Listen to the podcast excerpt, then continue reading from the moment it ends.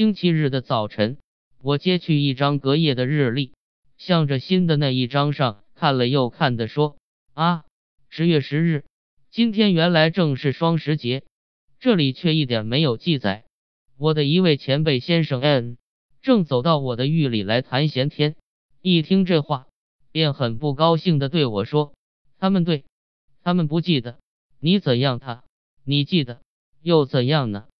这位 N 先生本来脾气有点乖张，时常生些无谓的气，说些不通世故的话。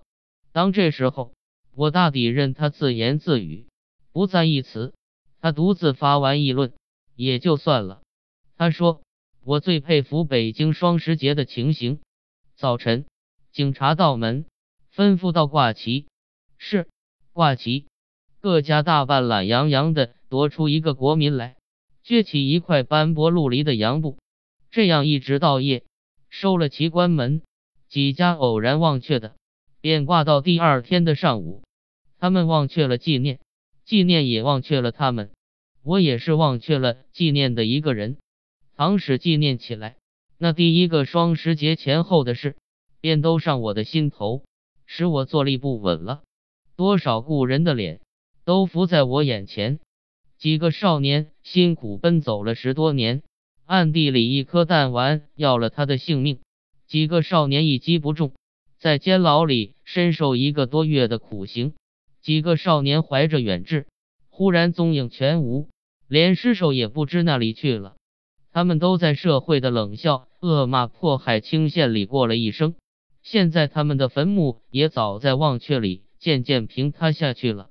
我不堪纪念这些事，我们还是记起一点得意的事来谈谈吧。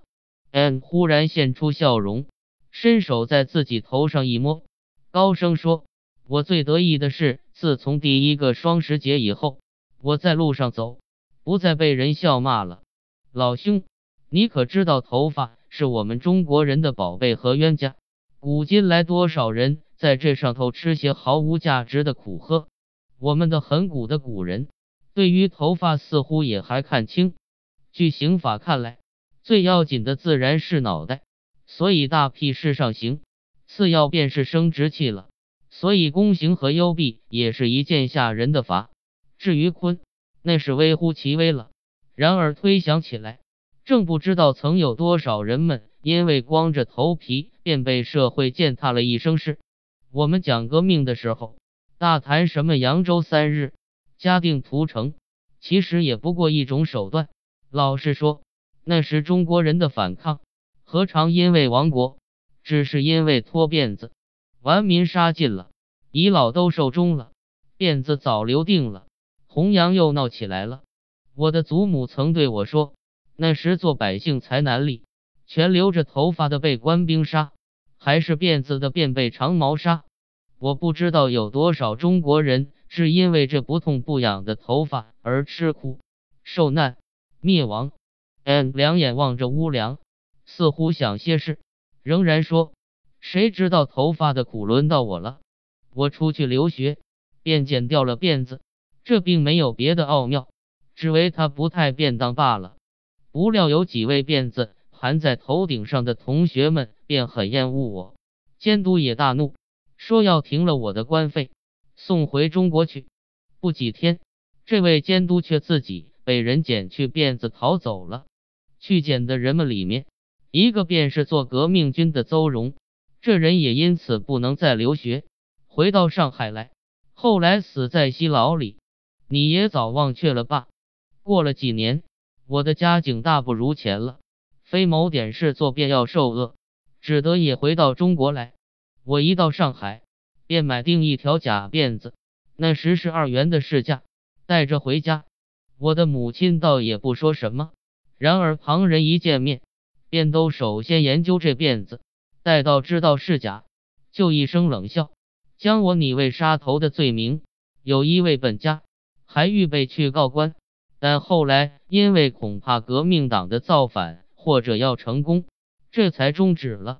我想假的不如真的直接爽快，我便索性废了假辫子，穿着西装在街上走，一路走去，一路便是笑骂的声音，有的还跟在后面骂，这冒是鬼，假洋鬼子！我于是不穿洋服了，改了大衫。他们骂得更厉害。在这日暮途穷的时候，我的手里才添出一支手杖来，拼命的打了几回。他们渐渐的不骂了，只是走到没有打过的生地方还是骂。这件事很使我悲哀，至今还时时记得里。我在留学的时候，曾经看见日报上登载一个游历南洋和中国的本多博士的事。这位博士是不懂中国和马来语的。人问他：“你不懂话，怎么走路呢？”他拿起手杖来说：“这便是他们的话，他们都懂。”我因此气愤了好几天。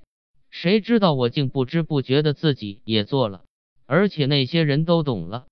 宣统初年，我在本地的中学校做监学，同事是避之唯恐不远，官僚是防之唯恐不严。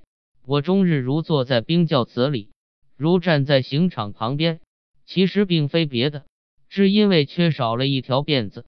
有一日，几个学生忽然走到我的房里来说：“先生，我们要剪辫子了。”我说：“不行。”有辫子好呢，没有辫子好呢，没有辫子好，你怎么说不行呢？犯不上，你们还是不剪上算，等一等吧。他们不说什么，撅着嘴唇走出房去。然而终于剪掉了，呵，不得了了，人言啧啧了。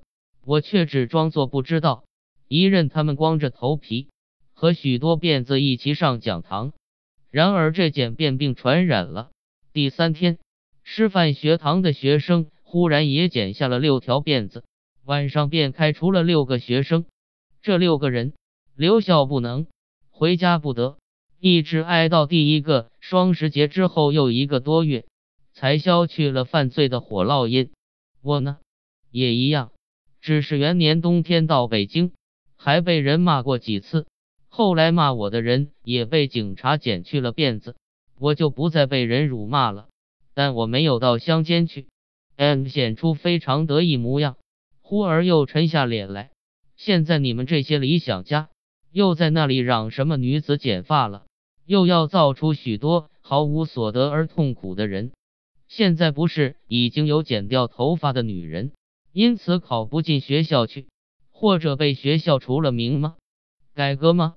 武器在那里？攻读吗？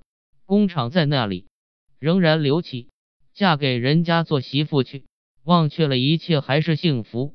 唐史一记着些平等自由的话，便要苦痛一生是。我要借了阿尔智巴随傅十一的话问你们：你们将黄金时代的出现预约给这些人们的子孙了，但有什么给这些人们自己呢？啊，造物的皮鞭没有到中国的脊梁上时。中国便永远是这一样的中国，绝不肯自己改变一只毫毛。你们的嘴里既然并无毒牙，何以偏要在额上贴起“蝮蛇”两个大字，引乞丐来打杀？n 愈说愈离奇了，但一见到我不很愿听的神情，便立刻闭了口，站起来取帽子。我说：“回去吗？”他答道：“是的，天要下雨了。”我默默地送他到门口。他戴上帽子说：“再见，请你恕我打搅。好在明天便不是双十节，我们统可以忘却了。”